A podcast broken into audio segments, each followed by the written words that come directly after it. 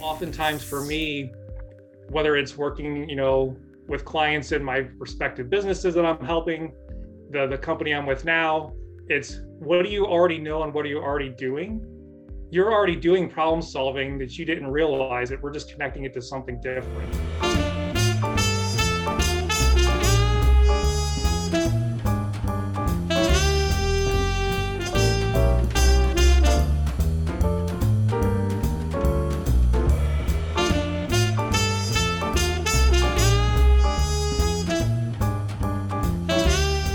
Welcome everybody to a quality podcast. John Thacker and Jake Harrell here with Nathan Corliss. Uh, Nathan Corliss, Nathan Corliss is just a lean simpleton who learned through violence. Is that right? It is right. Adopt, um, adopted your approach through violence. So, yeah. Why don't you tell us about yourself and about that? Because that's pretty interesting. Thanks. Uh, so I, I, call myself a lean simpleton only because you know I I started my career as a machinist, and quite frankly, a lot of what I learned in lean early on when I was probably hung over 19, 20 years old, going, oh, I don't want to go walk so far to get my tools. Can I move my tools closer to my workstation? Apparently, that was called lean and efficiency. I was just I had just had a headache that day, um, and a lot of the stuff I learned was through Google hey, how do I make this quicker or faster for me? What's going out there? Um, really didn't get a lot of my formal lean training, Six Sigma training until I joined Danaher Corporation as a Danaher business system leader, where I started getting more of that formal training. What I mean about my style from violence is those who know me, I, I own a little self defense training business, uh, coaching and teaching. I've been training in martial arts for a long time. And for me, working with different uh, people is kind of really the adoption of not everything works for everyone the same way. You know, I'm a white, straight, 200 plus pound, too many taco male. And the things that work for me when I train might not work for a 130 pound female. Um, and it's really the just kind of taking those philosophies I learned working with different groups in in my self defense training it was every individual you know what might work for me is going to work something for different. You know what works for jake might not work all the time in every application. So you always have to flex and change to that respective audience. Uh, and when we had that conversation about meeting people where they are it wasn't like they need to come to my level. It was i just need to understand where they're from and their experiences and how can i relate the different tools to what they already know.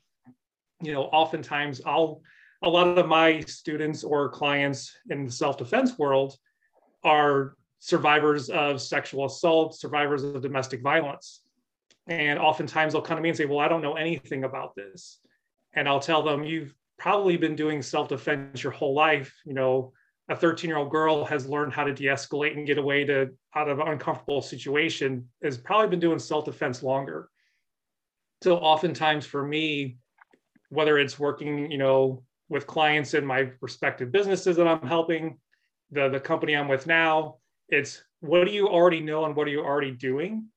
You're already doing problem solving that you didn't realize it. We're just connecting it to something different. And you have your own self defense company, right? Right. Yeah. It's definitely not a, a money maker where, you know, I'm not going to quit my day job. It's myself and my partner. We launched it, you know, in 2020 we had both been teaching in some form or fashion and said, why don't we just do this ourselves so that we can help other people?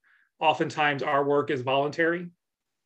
If somebody says, you know, hey, I really I can't pay for this, we'll just come train you anyway. You know, we just want to, to pass skills on that they can maybe use in other areas. Because it's just a, it's a passion for both myself and my partner Jesse um, to how do I take skills that I've learned and help people understand the principles of body movement, body structure, of you know, again, what works for me strength wise, technique wise, might not work well for Jake, might not work well for John. But if you understand the principles of what it's trying to tell you, apply it and make it work for your own. Kind of a, a cool, a cool little fact. One of my instructors, I was fortunate, you know, in my training career for self defense to meet a lot of people who worked in law enforcement, um, some well-known people who have written books. Uh, I had a chance to to train with Rory Miller, who wrote uh, several different books in self-defense and violence and uh, conflict communications. Many people within that group also had to the opportunity to train with a gentleman named Richard Bustillo, who was one of Bruce Lee's original students back in the 70s before Bruce went back to China. And Bruce's philosophy was very much of taking different things in different area and make it work for you, discard what didn't work for you, and then make it your own was kind of that philosophy. So that's kind of how I approach with whether it's lean, Six Sigma, it's it's different tools and different skills that what problem are you trying to solve and let's just pull out what works best for you. John and I over several beers. Uh, I was just saying I've got Tao of Jeet Kune Do up on my uh, bookshelf. Um, I think the opening matter, like the philosophy part, is the best part of the book. It's absolutely fascinating. Um, and I love the correlation there, right? So, one of the reasons we wanted to have you on the show, really two parts of uh, kind of your presence, if we will. Um, one is you do approach things with a level of humility, like you want to learn. Um, I think it was Epictetus that said, uh, you know, you can't teach a man who thinks he already knows something, right? Um, so we really appreciate that inquisitive approach, right? And then uh, the other is, yeah, this correlation or similarity between self defense and self defense training um, and continuous improvement or lean, right? Which is you have to understand the theory and what you're trying to do, and then you can tailor that to the specific situation, right? So you can't, uh, you know, be a, a twenty thousand square foot bolt making you know, machine shop and like copy Toyota, you know. But if you understand the principles that they're using, the physics and industrial engineering, well, you can find a way to apply it, right? Now, John and I, over more than one too many beers, did have this discussion as two six foot X, you know, I don't know if John's 200 pounds anymore. You look like you're about a buck 90, man. But oh, thanks. 240. we had this conversation. We had this conversation like, how, if you're a 5'5, 120 pound female, how do you have the courage to walk outside? it just, I have dominated the world my entire life, like since I've entered it. I don't even know how I would do that. So, uh, great kind of connection there as we're doing improvement events. We don't honestly know where that person is. So we have to gather those facts. We absolutely do. Tell us a little bit more about how you correlate the karate life with the Lean Six Sigma life? Sure. Um, one of the things that was just popped in my head was about the use of the tools. And uh, I come from a different, I've, I've met people who are very much tool purists. You must use the tool in this certain format. And I'm very much, I'll use this tool in whatever way I need to use it in order to achieve what I'm trying to do. And it even works within the self defense world many people think, you know, to defend yourself, if I'm going to carry a weapon, it has to be a traditional firearm, knife, taser, those type of traditional known weapons. Um, and I've met people that aren't comfortable with carrying some of those. And I would say, do you have a flashlight? Do you have a purse strap? Do you have a book bag? Do you have a cat laying around you can pick up and throw at someone? Um, I use the, and I was actually, you know, one of my employees was coaching about, we're using the fishbone tool last week um, in a non-traditional way to more capture we're on doing like a um, a deployment plan for an operating system. And i said we're not really solving a problem because we're deploying something new but let's use this fishbone tool to capture potential barriers. It was just to me it's a conversation tool. What could be an influence? What could be an impact? What might be a barrier for us to deploy this? And let's just use this to drive the conversation same thing with self-defense. That screwdriver could be used as a screwdriver. You use it as a pry bar. It could be a prison shank. You know, affordances. How do you want to use these tools to ultimately get what you're trying to achieve instead of having to do that that perfect process of well, it's exactly the only way you use this application. Affordances. Use it in whatever makes sense for you to again understand those principles and drive that conversation of what you're trying to achieve or improve on. Yeah, and I think that is relative to your team as well. That's why, you know, as a leader, like it's so important to know your team, you know, have a relationship with them, talk to them, all that stuff.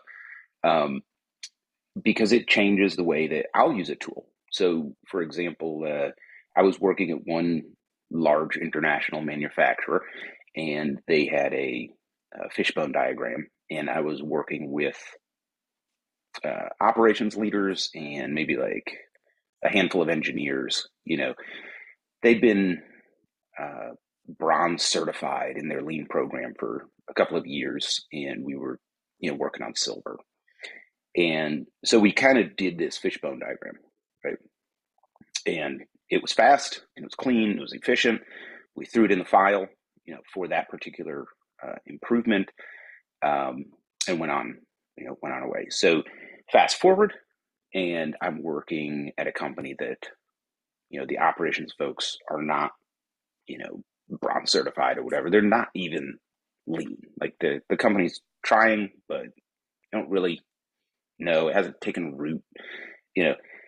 So I started with what's all the problems, and I do this with you know most companies that like if you don't if you haven't been doing this a lot, right? This is how I always do the the uh, fishbone, and we'll just write them out on stickies, and I'll say, you know what, these kind of get lumped into categories, right? And I'll have like a grid on the whiteboard and I'll just stick them in the different grids, right? This is kind of man, right? This is all human related. This is kind of method, like how we did it, right? And then I'll say, you know, we'll, you know, over here where where it has like environment, there's nothing in that box. So let's think about it. Was there something that could have possibly been in the environment that affected the outcome, right? And then after that, I'll bring up a, a digital um, fishbone and like fill it out with them, right? Because if you start with the finished tool, you're coloring how they're thinking about the problem, right? And they're trying to jam stuff into these boxes, um, and you end up, you know, with a with a colored picture, right? Which you know, if you've been doing it long enough, you can tell when that's happening and put the brakes on, like as a facilitator. Um, but that's an example of where you know, same tool, same kind of problem, same kind of operation, two completely different uses based on the audience, right? Yeah, I agree. I think for me, you sometimes have to strip away a lot of the formality. If teams are struggling with a tool that they might have never seen, or they're starting to worry about, oh, well, is this an environment or is this a human one? And they start arguing about which bucket to put under, it, it doesn't matter. Are you capturing it in some form or fashion? Right. Um, you know, and, and, I was a Danaher guy, and Danaher, you know, for their strategic deployment process, many people might see out there that that X matrix tool from starting at six o'clock and going around the circle. And working in healthcare and even in other manufacturing businesses, first time people saw this, they're going, "What the?" Trying to turn the thing around, and I joke and tell people the only one that loves that X matrix is my chiropractor to readjust my neck. Um, and some people and some people get really hung up on and just couldn't understand the concept of how the dots align and everything like that. And I said, "Oh, I'm just going to stop. Put this tool away. Here's what we're really trying to achieve of understanding where do we want to be in four to five years. That's you know what is the customer asking for for us to be strategically um, for growth or whatever we're trying to improve strategically. What do the customers really need? What do our shareholders need? You know, both the owners, the the customers, the patients. Um, what do our staff need? What's to those three kind of categories? What are all these three needing? Where do we want to be in five years? But we can't boil the ocean. So how do we break that down into something we can achieve and work towards this year? And then just understanding you, got to have something to kind of help measure performance to just what is success and a win for us. That's all this tool is trying to get us to do you know, if you roll it out linearly or something like that, I'll make the archive document later and then come back in future sessions and say, see how it's kind of starting to relate and fit in here. But I've encountered people who are those tool purists and they'll stay on that tool and they'll just frustrate people. Yeah. Yeah. It's about serving the team. Um, I was working for a company that had a lean BOS and you know in in my personal estimation. Um, you can't be lean without a BOS. Like that is the lean, right? Because you have to capture the value. Um, but there were folks that didn't get it. right? And these were mostly folks who were uh, responsible for the BOS, right? unfortunately, uh, they thought the operation there was to serve the operating system. It's exactly the other way around, right? It's to serve the customers. It's to serve the people doing the work, right? And as a leader, you have to have sort of the wisdom and um, emotional intelligence and connection with people to make it work with them. Um, it's really similar to athletics. I like I like to use those comparisons. You know, uh, Bill Belichick will write up a play for Tim for Tom Brady, right? That's Tom Brady, right? There's not a lot of Tom Brady's out there. If you have a different quarterback or whatever, you can't just come in and say, okay, you know, we're going to do it this way. Everybody relearn everything that you've learned in your football career, right? You have to break harder. You're not fast enough, you know, that sort of thing. No, you use the, the people where they're at and you make them better where they're at, right? And so you design everything around the team that you have. And it's the same way for me in operations management. You have to know the team, you have to have a relationship with the team, and you have to serve them. And sometimes that means, you know, uh, changing things up uh, when it comes I thought we'd hit 20 minutes into an episode before you brought up a damn sports analogy, but here we are. uh, I said athletics, okay? I didn't say Uh-huh. sport, so I then like you I said won this one. Tom Brady or whatever other baseball guy, and I'm just immediately. He's a great tennis player. Let me tell you what. Um, you know, and to that, to that, while we're talking about that, you know, I'm actually a big fan of paper tools because of the psychosomatic engagement that it generates with the team. Um, the act of doing and engaging um, seems to help people to get what they're doing faster. Um, having said that, though, you know, there's a lot of tools like for strategy deployment. They're just all digital now, and it can arrange it however you want. Mhm. You know, Mhm. um, quick Google search. You know, there's like five ads right at the top of the page. You know, strategy deployment engine. You know, all of these software programs are available. So I think we were talking about um, uh, Jake. You were talking with Bob Emiliani the other week um, about you know digitization and how it's going to affect kind of lean, right? And one of the things people seem to agree on is the kinds of things we're trying to do with lean are going to be mandatory because that's how the software works, right? So I think we might see an interesting shift there, but we'll also see lack of flexibility. And that's what I don't like. You know, with the paper tools, I can make up whatever I want. With a whiteboard, I can meet the people right where they're at. Once I'm filling And out, we can we can change it tomorrow, and we can And do I it can different change it tomorrow. tomorrow. know? Right. Once I have to fill out a data field, especially you know, once I've paid for it, uh, you know, it's a lot more challenging. So I'd be interested to see kind of kind of what happens there, right? I would love if somebody's like attendance or their productivity's down and they automatically get emailed in A3. They're forced to fill out field by field. and we can go all the way in on the punishment A3 like Punitive. A three. Yeah. Oh, for sure. goodness. Well, you know, like we're laughing, but Amazon is like literally doing that. Like you can be an Amazon driver and you're not, you know, hitting your performance target, and you just get a text on your phone that says uh, you're fired. Go away. You know, like robots hiring and firing humans.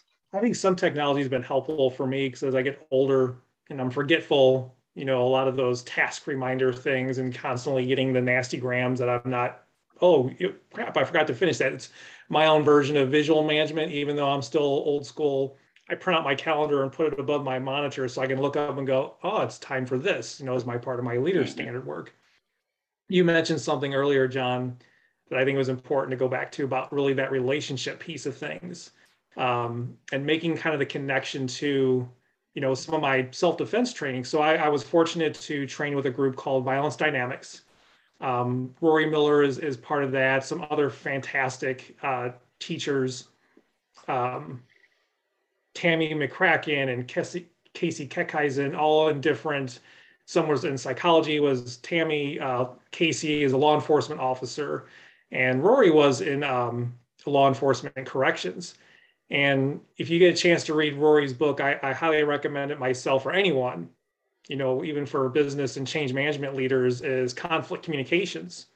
And really the biggest takeaway for me there was about understanding what drives conflict.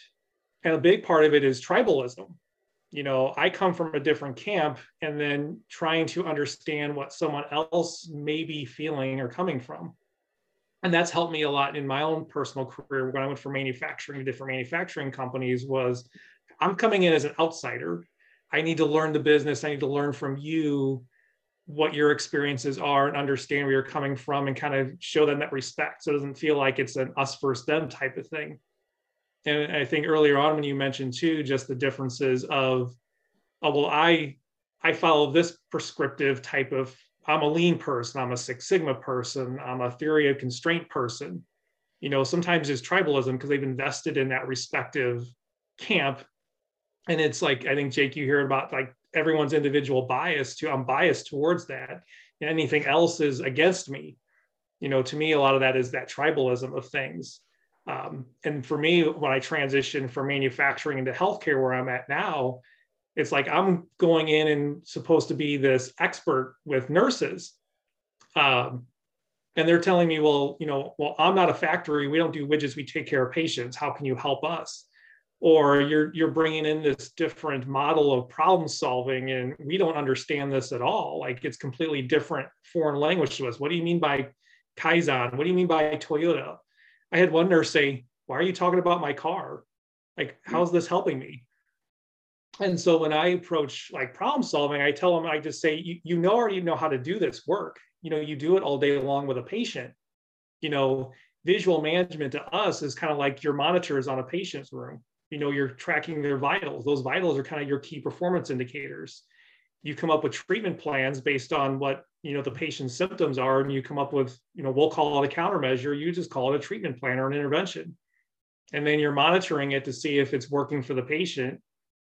We're doing the exact same thing that you guys already know how to do but we're just going to do it with a process the skills that you guys already possess as nurses and clinical people, your your intelligence, your training, your brilliance that you already have in this space, you can take those exact same skills and try to improve your workflow in your nursing units, or you know how you how do you have patients come in in their registration? Use the exact same skills that you already know and just apply it broadly beyond just patient care. You can expand outside of there is what I try to do and try to earn their respect that way and respect that they already have these skills I'm not really bringing anything new. I'm just bringing something different, uh, just a different way to look at it or a different terminology. Or maybe you didn't have it necessarily as organized before and you did it, you know, in your head and you're working towards it, but here's some tools that may help you along that way is how I try to approach it that way is respecting the people than the skill that they already have. And for me, when we talked about like, I love that um, Jake with Philippe on that meeting where you are. To me, that's meeting people where they are. It's I need to kind of make sure that I'm integrating myself, becoming part of their culture, being respected as part of their tribe, or at least understanding I'm not part of their tribe, but how do I respect their tribe so that we can all help together. For me, I'm I'm there to help them. They're my customers. Yeah, I am not. That convinced. is not Switzerland. I like that you guys both watched that, so thank you very much for that. But that I'm not convinced humans are able to like get out of tribalism. I'm not convinced it's a thing. Mm-hmm. However, with with any like strategical synthetic thinking in abstracts, it's really easy to design a system that way that is completely devoid of tri- of tribalism. But we have this affinity bias, and John and I write a lot about this to go. We are more different than you think. We're more custom than you think. No, no, you're not. No to both of those questions. Yeah, well, that's really like the human interface for me. And and I'm going to tie this in, Nathan. You were talking about you know our tribes and our biases and stuff like that, right? My tribe is business, right? Like I'm an MBA. I understand how business works, which is why a lot of what's in the continuous and improvement world sounds like complete hogwash to me. Like you're talking about this theory that's untethered from reality that the C-suite does not give a crap about. They don't care it's irrelevant, right? Um, if you want to do some good, you have to find a way to reach your audience and make meaningful business results because they're a business, right? They're in business. That's my tribe, right? Um, our role as managers and leaders is the interface between the system or the tools and the people doing the work or the tribe right that's the role that we serve because the business operating system if you're lucky enough to have one that someone's actually thought through and put some effort into um, or the unofficial operating system because all businesses have one right is without a tribe so to speak right it's completely neutral it has to be contextualized to the individual audience. And that's a, a gap that I see over and over again, uh, particularly with uh, engineers. So, apologies to everybody out there that's an engineer because you're awesome and you make the world work in a better place. So, thank you for all of your hard work. Um, having said that, like it's a specific mindset of seeing things in numbers and theories and stuff like that. And, you know, I'm allowed to say this. Jake will tell you, like, he's coming to my office and there's like weird equations and shit on the board and I've got like you know a nearest neighbor algorithm combined with like a mixed model constrained optimization theory over here like you know some people see the world that way where it's abstract and it's all in, in the theory and that's okay and it's good but most of the people doing the work don't work that way they can't separate like a theory from their emotions and their experience while they're executing it and that's okay too that's how humans are. And as leaders, that's what we have to come to terms with. Like that's our work. And to me, that's really the the core of how CI leadership or just business leadership and like self-defense training are so similar is right there in that space. Well, let me attack that point, John, just so I can get your thoughts. What do we have to change to pierce that C suite to be about things they want effectively? That's a good question. So my strategy, right, is I speak to what they want. Surprise! It's just I know what they want and I know how to speak the language because of my experience and education. That's the only difference, right? So, for example, when you talk about respect for uh, people, there's not a single person in the C suite that's going to disagree with that. The leaders of the company are never going to say, you know, be hard and shit on people. You know, that's extremely rare. I mean, we have entire like diversity and inclusion uh, silos.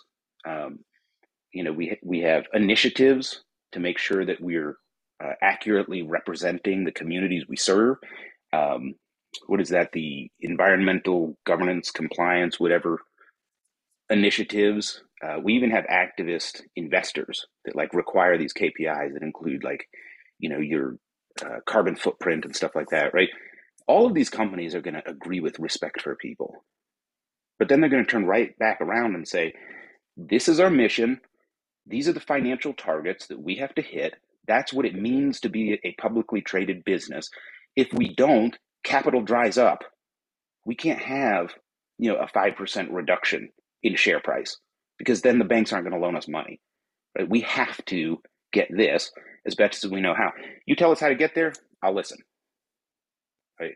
So, Jake, long-winded answer to your question i think it's just a lack of knowledge and lack of having the right language. You have to address what they actually need as a business not what you think they need to be a good business. Does that make sense? Yeah, I think to add to that too, some of my respective conversation uh, when I'm working with the executives are now I came from a quality background, so I was always advocating for the customer but also say, look, if we take care of the customer, what is the customer actually asking for? Then you build your business strategy around that. And if you take care of the customer and take care of the staff, who are really the ones taking care of the customer, it'll it'll help it'll improve your business. Your business will be taken care of. And then it's building out those tactical plans on well, what do you mean by taking care of the the the staff? It's not just the pizza party every so often. It's all these different things that what do they really value? You know what do the page, customers and patients really value and then building around that and, and you touched on something that's kind of a i don't say it irritates me sometimes is i look on linkedin and i see tons of these posts that are really just downing leaders and I kind of come from the camp. We often in media tend to focus on that select few that are bad. And I've worked for some terrible leaders. I mean, one particular leader led to an FBI raid uh, for committing fraud. Like yeah, I, I know what there's bad a, leadership there's a is. line there for bad leadership. There's some bad leadership, but I've also worked with some great leaders that genuinely cared for people and genuinely wanted to improve. And they just didn't come from the lean training or the Six Sigma training, but they were like, well, I'm not, I don't quite understand this, but how is it, you know, help me get there. I feel like there's still more good leaders. It's like the saying, all this generation of kids is terrible, they're not respectful. No, we just give attention to the select few, but I run into hundreds of good kids. You just don't talk about them because that's really the norm. Right, right.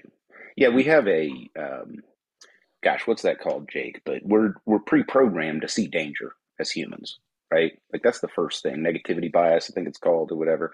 You know, Mhm. if you see a headline in your news feed that says puppies are cute, like you're probably not going to click on it. Of course, puppies are cute, right? But if you see, you know, cannibal rapist on the loose in 38 states, oh, I got to Mhm. click on that article. you know, there- Right. there's danger out there. You know? They're on to me. oh my god. Sorry, Jake. Jake's up. all right. I thought after all of the editing I had to do last week, Jake, that we agreed on no more cannibal rapist stuff. But You know, it's interesting you brought that up though, but I, I kind of feel like I see that sometimes in the lean consulting business world, um, but then also in the self defense industry, that fear based marketing. mhm, Like, if you don't take my training, if you don't take, you know, you don't bring me into, your business is going to completely collapse and falter. Um, but I mean, there's some strong businesses that have been around for a long period of time. You know, they they got to a certain point. Maybe there's they could use some additional help along the way. And yes, there could be some businesses that need to do business turnarounds. I've been in a situation with that where it was like we might close the doors in six months if we don't turn some things around. That's some pretty serious intervention. Uh, but in the self-defense world too, I mean, the likelihood of the type of violence that the three of us are going to encounter is is different and lower than maybe someone in a different population. But even then, it's still lower. Your risks change based on your industry, whether you're in law enforcement. We're seeing that that rise of violence towards healthcare providers uh, in the last few years. So where you go, what you might do for a living, just changes your levels of risk. Um, but and I've met people who were they were like scared, like I don't want to even go out anymore. And I would try to say, look, people that use that fear-based marketing to me is just not reputable. It's I kind of look at, you know, that self-defense world along the lines of think of your you're driving your car down the freeway. You know, in normal traffic, you might not be as aware. But when it's a lot heavier traffic, you're gonna probably ratchet up the awareness a bit. You could do everything right and shit still happens. You could get into an accident. Your self-defense training, your skills, your tools are kind of that spare tire in the trunk. You hope you never need it, but it's nice to have it if you do need it. Um, but I even see that like in, in the the consulting and lean community, it's like, oh, your business is going to fail if you don't put this operating system in place, or you need to overhaul everything like that. And I'm more of a believer of, and maybe this is my own bias coming from that ISO certification world, where the elements were kind of vague. You would try to find things that already fit those elements great, we're already doing some good stuff here and we're meeting those elements. How do I just build on or help close some other additional gaps along the way? Kind of recognizing the good work they're already doing and just build on it. yeah, definitely. Um, we were talking about Marnie and uh, Marnie Schmidt. We're we're going to have her back on soon. You know, ISO is really like the collection of uh, minimum requirements to run a good business. That's really what ISO is, right? Um, so, of course, the compliance is a different story, right? I worked for companies where, like, you spent three months training employees for the audit. I'm like, ah, you know, uh, why don't you just train them? Uh, then we can audit any time. But um, you know that uh, framework for excellence and the framework for a robust, scalable, sustainable business can be met many different ways. And, mm-hmm. you know, Crusaders just, they don't have a lot of relevance and they don't have a lot of success.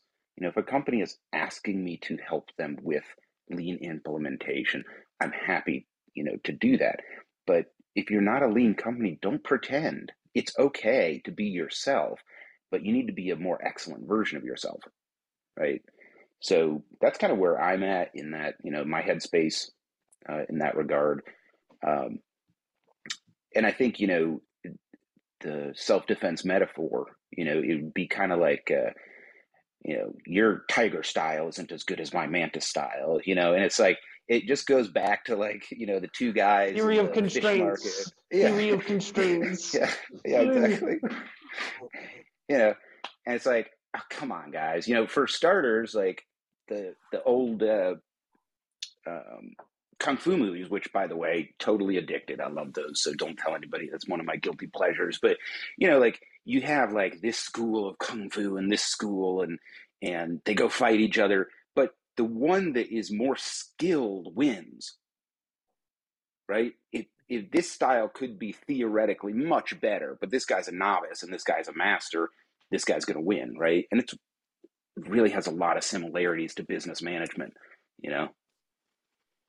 Oh, absolutely. You just you put me on a soapbox now too, um, because just as you hear between lean versus theory of constraints, you have well, I'm a judo person, well, I'm a jujitsu, I'm a Brazilian jujitsu person, I'm a taekwondo guy or a krav guy, and there and it goes back to the well, if a krav business is wanting to run a business, if they can't rest on their own respective laurels of quality of education, they're going to cut down the other arts because they've invested in Krav.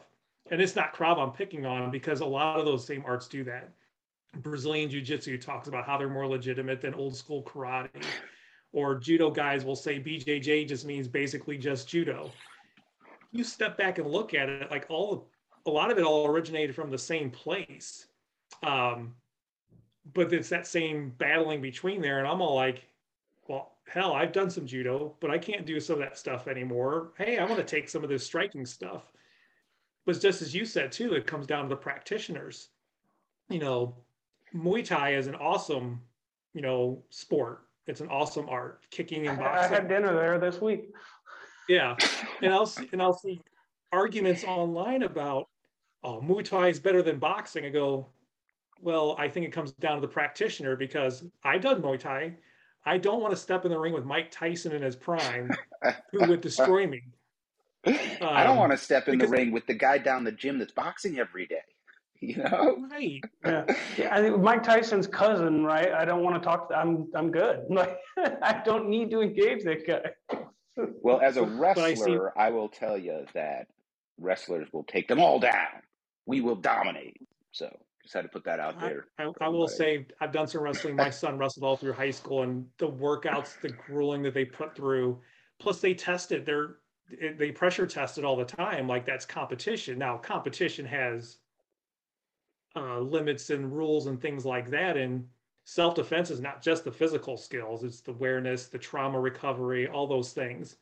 Um, but people that train all the time, you know, whether they're doing competition and tested, compared to someone who might just take a class once a week, you know, there's no comparison.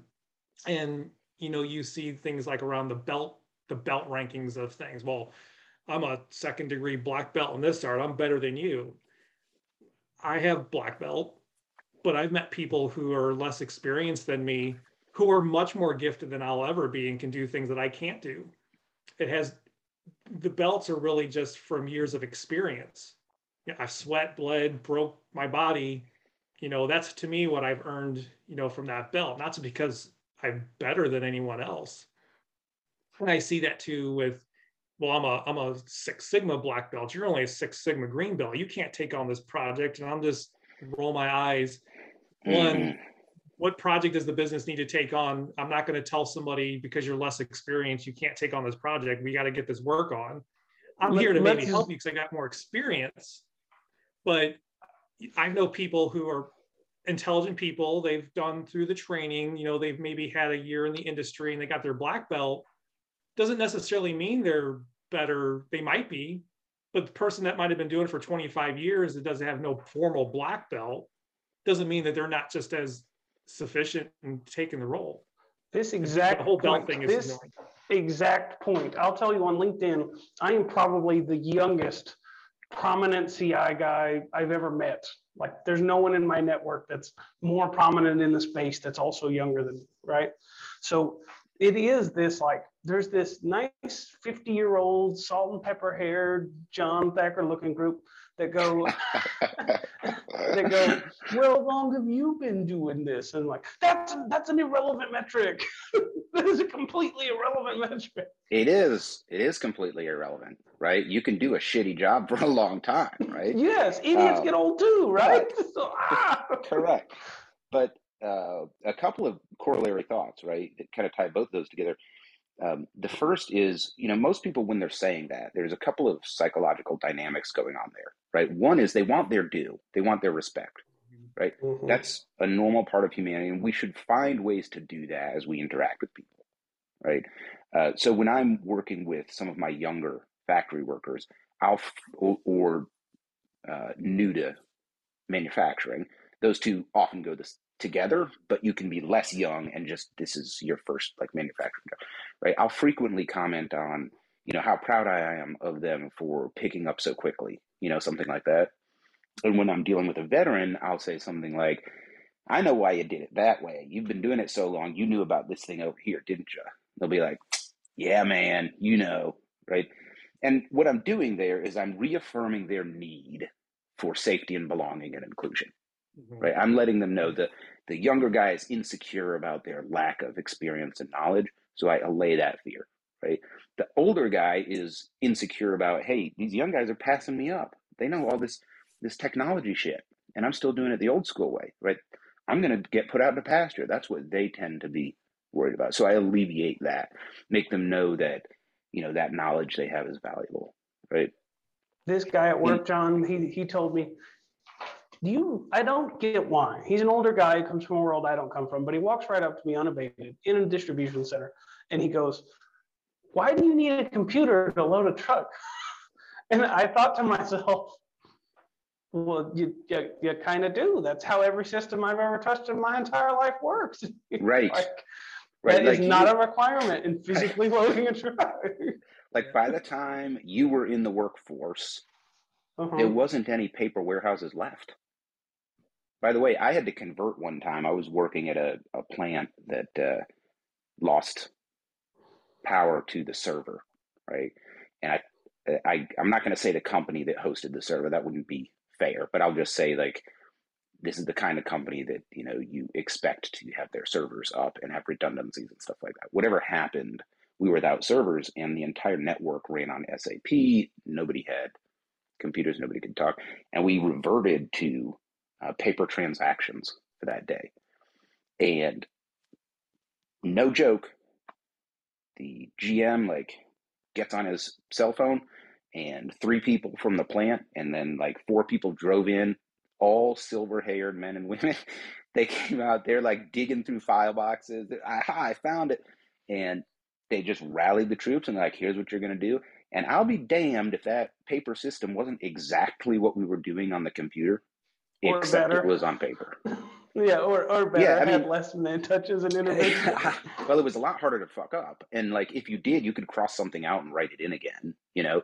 But uh, it was the same controls. Of course, you know, paper has a lot of drawbacks. Like you can lose it, you can get it wet, you can shred it, you know, burn it, all of that stuff. Um, you know, but it worked. Uh, but to your point, Jake, like there's an entire like class of folks that work for me and with me that uh, they they don't know. Like it's a foreign concept to them, you know. You So know, back let's talk point, about- John.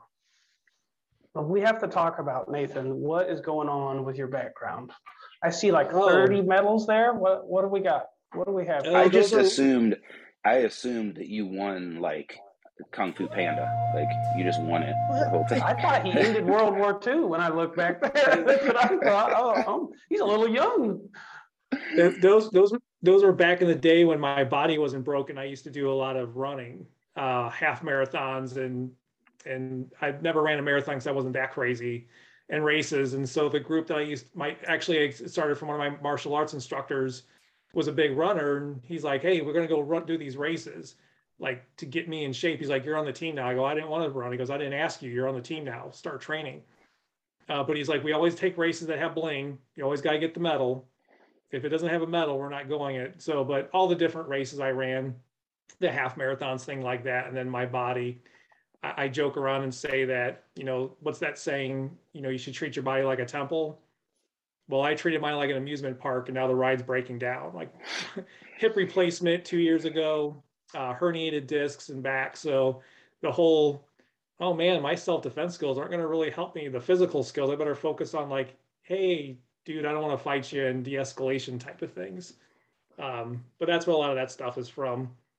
So what I'm hearing is we shouldn't go running because we'll hurt ourselves. That's, that's exactly I mean, that's, that's, exactly what I took. Exercise is bad, so for I've all signed up. listeners out there in YouTube land, no exercise. Whatever you do, twelve ounce curls only. lifting. Yeah.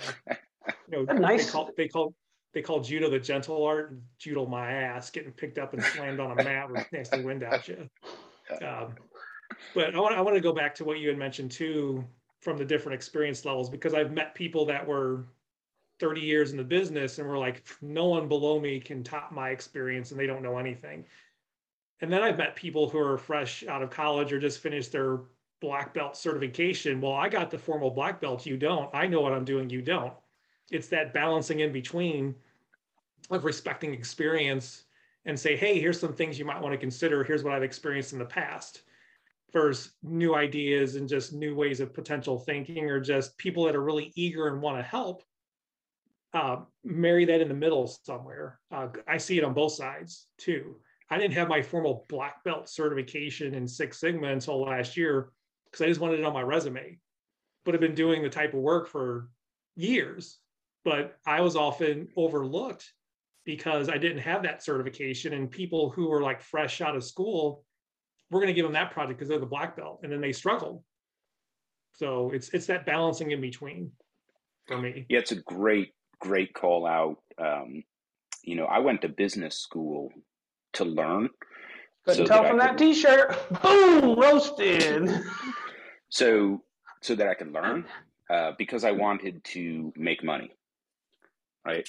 Um, but i'm in class and these are professionals right? This is a this is an mba program. Everybody's degreed and everybody had a job except one person who came right out of undergrad and got absolutely roasted on the first day by the professor who said you need to go work and earn money then come back and get your mba um, and one of the persons i was going to school with said well you know guys i look at this as my green card right? This is what it's going to take for me to be legitimate for people to pay attention to me and that was the outlook. And you could always tell these students because when we were doing statistics class, they were downloading the app onto their phone because they only cared about the outcome, not the algorithm.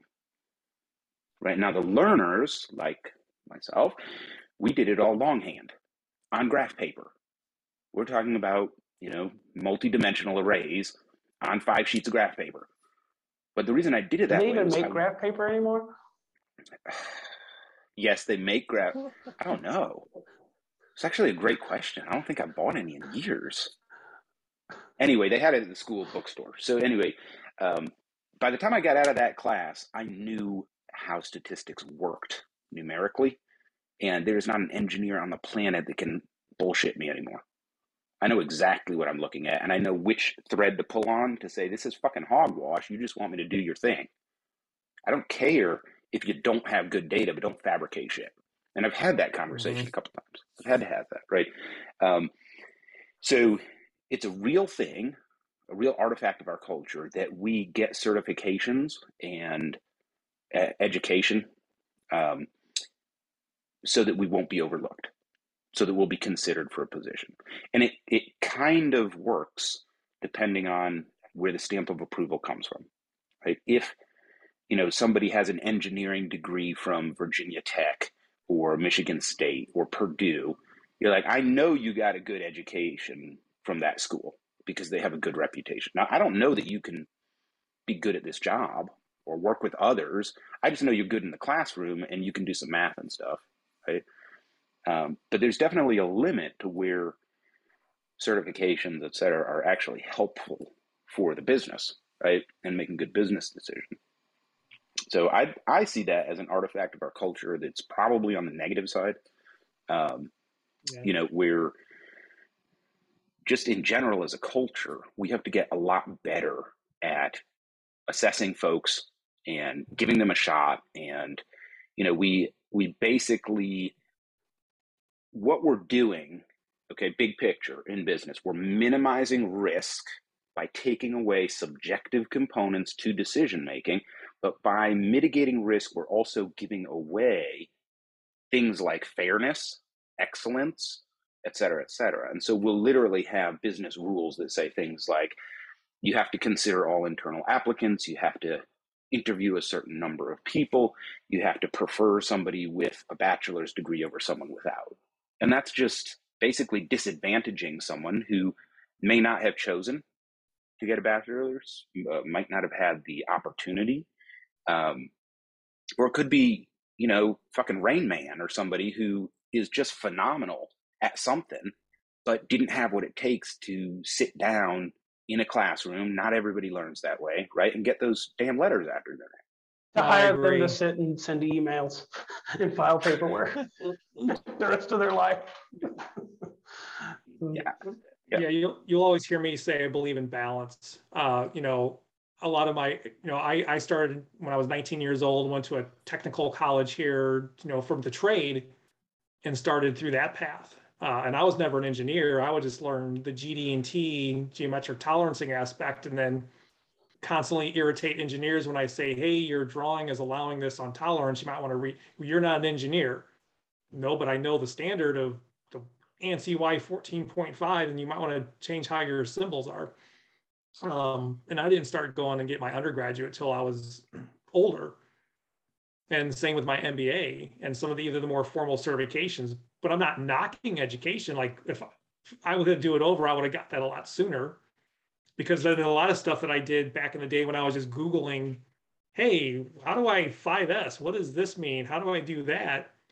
Man, if I had, you know, the experience in education then, all my work that I did back then, I would go, oh, it's so much better. I look back on work I did, you know, 20 years ago and go, oh God, that's so ugly. Ugh. I do that so much better now.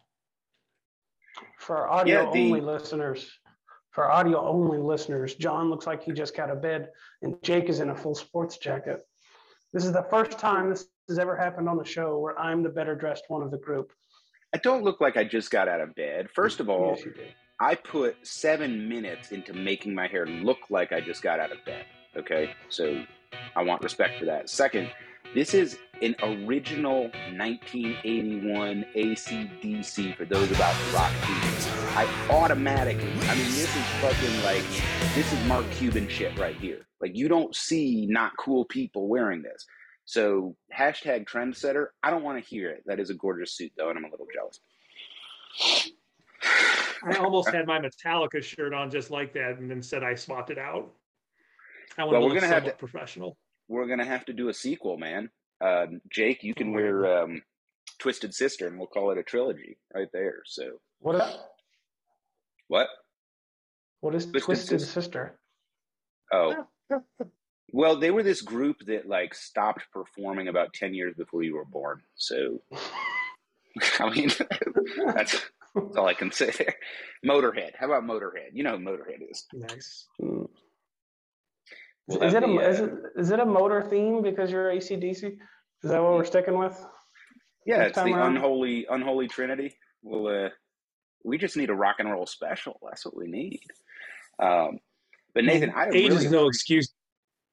Age oh. is no excuse, Jake. I got a 20 year old son who he grew up. I think he probably knew Master of Puppets before he knew nursery rhymes when he went to grade school. I don't know if this helped or I don't know if that was a bad parenting moment or not, but he knew most Metallica. Now he's sitting there learning how to play these advanced chords, and he knows Motorhead and you know all those old 70s and 80s metal bands. Likes a lot of the new stuff too. You know, See, he's art, like he likes the historian on that stuff. Yeah, yeah, that is awesome.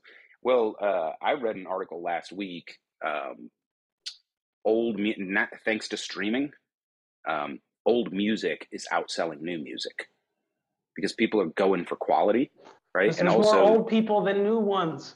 No, that has nothing to do with it. that is the um, truth. That is no, literally the not, truth. Every kid I've ever met has two parents. because it's not correlated with not correlated with demographic.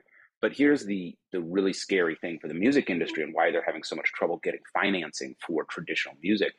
Um, the new music sales went down 16% year over year. People just don't like what's being produced. There's less talent, you know, out there right now. Uh, so you have digitized 50 years of music, more than that, really, where you can pick the best musicians ever and listen to them, or you know the new music, which there might be three good musicians right now. Jake so, disapproves of this entire message. Just to let is that, that also sixteen percent of people, John? Sixteen percent more people figured out how to download it for free. that, that's what it is and I, would be curious of like the evolution of like a Spotify where you know I don't like every song on an album, so I'm just gonna pull out the songs I did mm-hmm. like and only yeah. play those. Yeah, yeah. Try on the LP, like trying to find where to put the stylus to hear the one song you you like. You couldn't do it very well, so you just had to have a banger album. Like you had to have a good album because um, mm-hmm. nobody was going to spend money on a record if you only like the one or the two songs. You know, because you know, now it's just like I put my own album together. That's what a playlist is, right? Now I have mm-hmm. to drop music. Now I have to drop it on LinkedIn. God dang it. uh, Nathan, we really appreciate you uh, coming on today and you know having this conversation. Um, you know, kind of uh, far ranging, um, but it was a fantastic conversation about you know the market that we're in you know the world we're in, our responsibilities as um, leaders, right? And I loved the comparison to uh, self defense, right, and martial arts training. I thought I thought it was really valuable. At least for me, you know, I'm I that's stuff that I like, you know, um, and I'm a visual learner, so I can see like, you know, Johnny Karate in my head or whatever um, while we're having the conversation. So. Uh, why don't you tell folks how they can get a hold of you? Yeah, so you can follow me on all the different socials uh, on LinkedIn. Just look for my name. Um, I'm also my my business Aegis Self Defense St. Louis. You can find us on LinkedIn, uh, Instagram, Facebook, along those ways. Even our our website. If you go to any of my accounts, you should be able to find my website. And again, even though there's prices listed, if people are just interested, you know, we don't do just the physical training, but also the academic skills training you know, understanding violence dynamics, uh, pre-attack cues, and then really important for our group is the trauma recovery, as most of the people we work with usually are coming after an incident. So how do we help them from that emotional trauma recovery of their incident also, not just teaching them how to fight. Right, right. Excellent. Yeah, we really appreciate um, the uh, civic aspect of what you do um, and supporting people who've, you know, some of them have been through some tough stuff. Um, so we really respect that about you and uh, Sean and the business. Um, so thank you for coming on the show. I'll put all your links down below so people can click through and, and check that out. Uh, we loved having you on for everybody out there in YouTube land. Goodbye, everybody.